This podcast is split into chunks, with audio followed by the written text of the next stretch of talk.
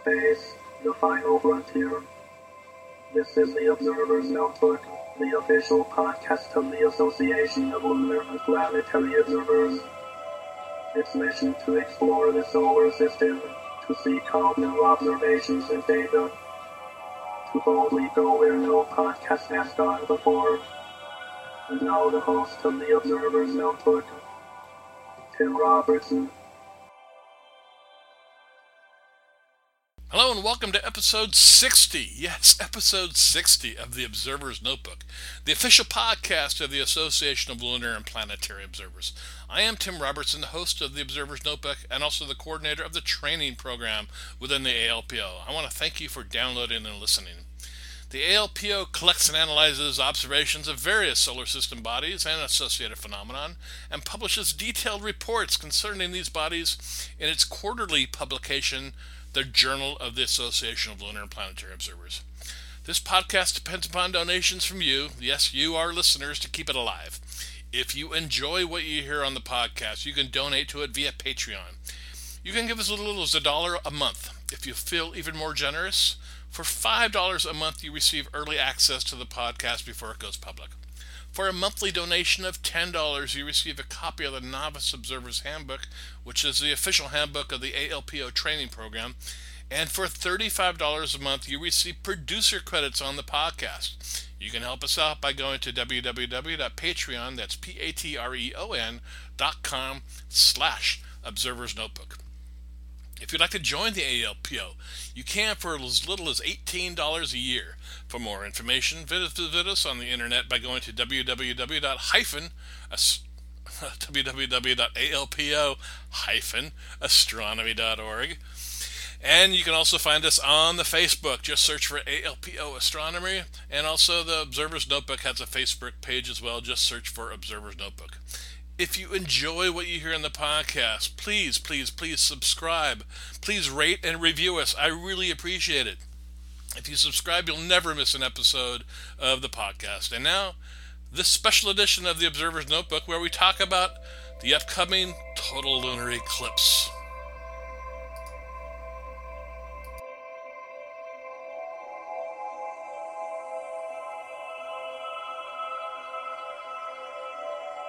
All right, I'd like to welcome everybody back to the Observer's Notebook podcast. Today we have a special guest on, Mike Reynolds, the past executive director of the ALPO, but he's our eclipse guru. Welcome to the podcast, Mike. Hey, Tim. Thank you for having me. An exciting year coming up in eclipses, it looks like. It does, and we're going to talk about one today, one coming up this January. Yeah, we have a nice total lunar eclipse that's well-positioned for... well, a lot of the world, quite frankly, but here in North and South America, we can see all of totality, which is really nice. Now, I was lucky enough to be in Europe last summer for a total lunar eclipse. I think, where was I? I was in Corsica, France, on a cruise. Oh, yeah. So that was rather nice. And that one there was one of the longest eclipses for like 100 years, wasn't it? Yeah, that was 103 minutes of totality. The moon went very deep into the Earth's umbral shadow. This eclipse coming up isn't quite as long. It's only 62 minutes of totality versus the 103.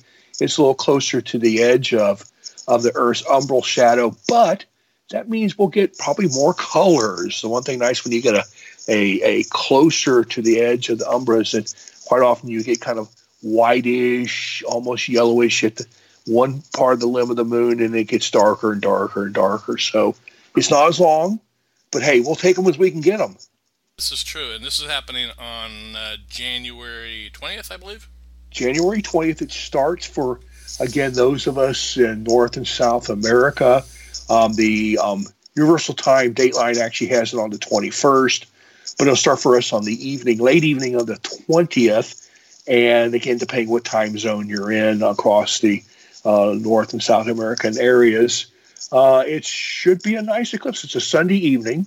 For those of us in the United States, Monday is Martin Luther King Day, so it's a holiday. No excuse not to stay up late and watch the entire eclipse. That's so very good.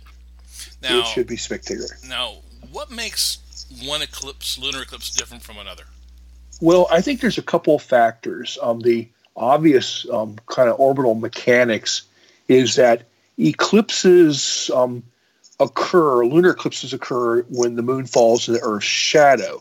You can have that outer penumbral shadow and the inner umbral shadow, which is much darker.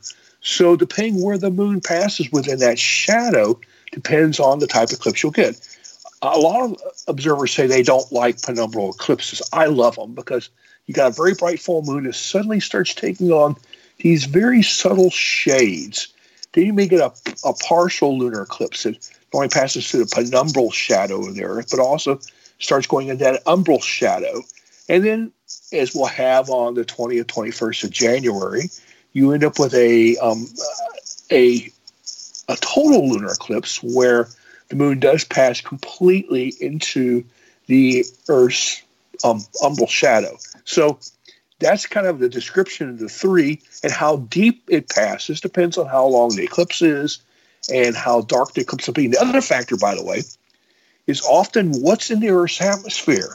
We've noted with some eclipses, if you have volcanic ash from a volcanic eruption, you'll end up with a darker eclipse because remember, you're getting light leaking around the Earth's atmosphere.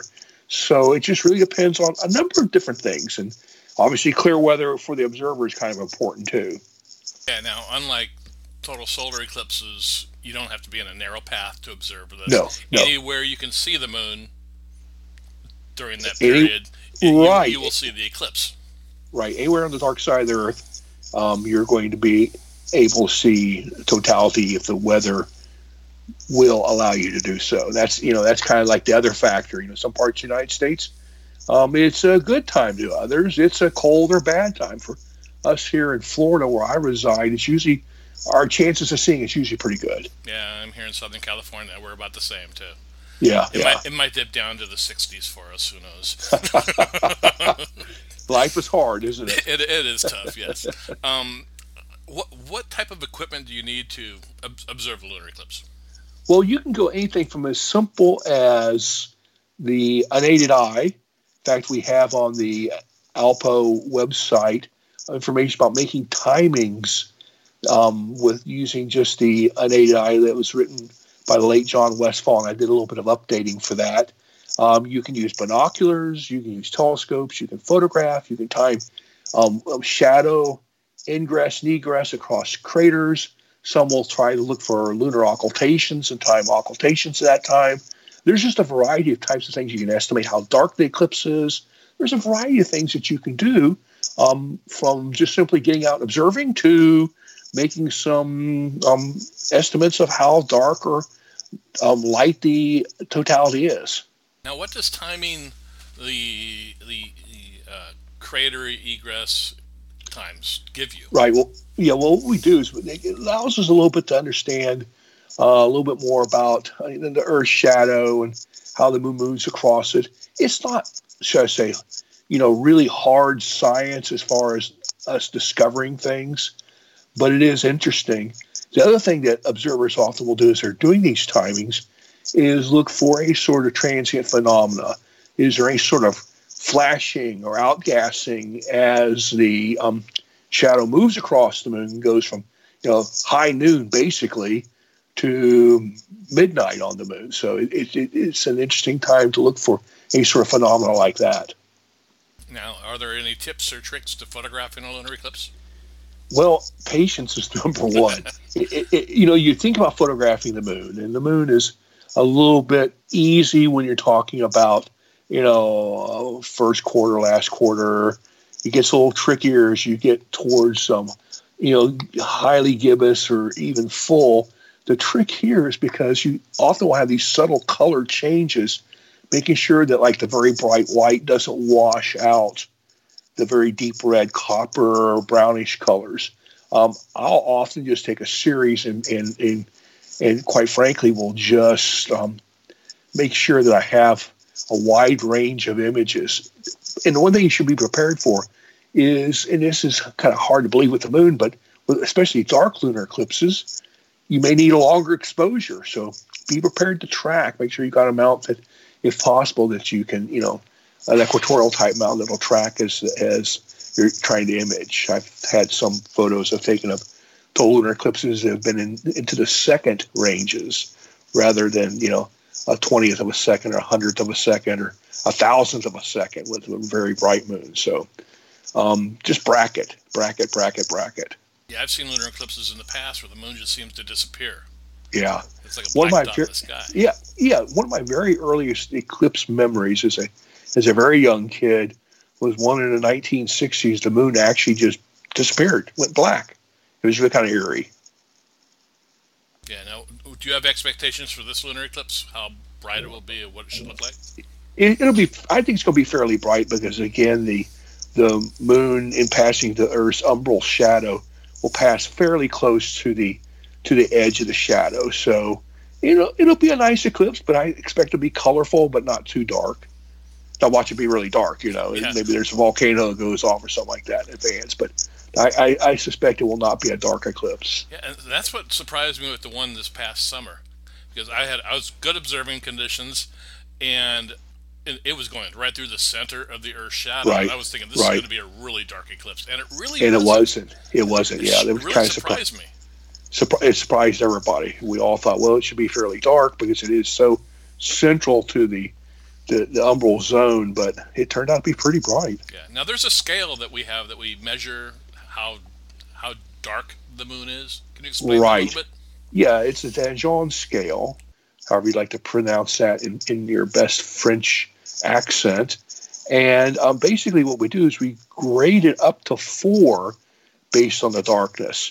That's all on the ALPO website, so feel free to check that out, ALPO Astronomy, and see what we have there. We have all sorts of observing forms and tips and that sort of thing. So it's a fun thing to estimate. And what I like to do is take the various observers who submit reports and kind of get a bit of a quantitative average over everyone's observation. So that would be valuable. If you make that estimate, it's not hard to do.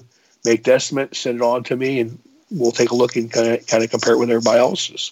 Great. And I noticed I received the latest ALPO journal today in an email from Ken, and there's a nice little article about the lunar eclipse and also the observing form that's being used.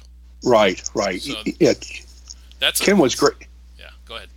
Yeah, I was just going to say Ken has been great about making certain we all have the various tools we need no matter what the section happens to be. And so, yeah, check out the current ALPO journal, and you'll be able to pick up that data. And also go online. You can print off copies or however you'd like to handle it. And if you're listening to this podcast and you're not yet a member of the ALPO, membership begins at only $18 a year. So no reason you can't spend less than $20 to get the latest information from the ALPO. That's not even a tank of gas or a pizza, is it? No. It's like 2 cups of coffee, I think. There you go, especially if you go to that particular brand of coffee that happens to be astronomically named. There you go, yeah.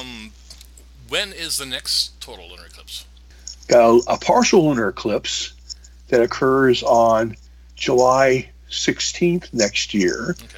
It's visible in South America, Europe, Africa, Asia, and Australia. And then we've got a penumbral lunar eclipse that occurs January 10th, 2020. Another penumbral that occurs June 5th, 2020. Another penumbral occurs July 5th, 2020. Another penumbral occurs November 30th, 2020. And that kind of takes us through the next couple of years. So this is really a great opportunity. And you'll last for a couple of years to see a total lunar eclipse. Great. Now, you mentioned all the observing forms are on the ALPO website, or you can go to the journal and pick it up there. And they're all there. They send them directly to you. Yes, please. Is there any other information you'd like to share about the eclipse? Just get out and observe it, and then let us know what you saw. Even if you just say, I saw it, let us know what you saw. We had, you know, really tremendous number of reports from the total solar eclipse that ran across the United States. And so I'd like to see that enthusiasm continue. And send in your reports. We love to see what people have done, drawn. We get some terrific sketches. Robert Hayes has been one of our most phenomenal observers. He does these wonderful sketches of the eclipses. So if you're an artist, either, with your hand or photographically, take some photos, make some drawings, and send them in to us. Great. Now, how can everybody get a hold of you? Well, there's a couple different ways you can do that. Obviously through the ALPO, but also my college email address is m.d.reynolds@FSCJ, that's Florida State College at Jacksonville.edu. All right, sounds good. I'll put a link for that as well as the link for any information on the lunar eclipse and observing forms on the show notes. Sounds great, Tim. Appreciate it. And everybody get out and look up, and we should have a fabulous show come the end of January. All right, great. Well, thanks for coming on the podcast today, Mike. Glad to do so, Tim. Take care. All right.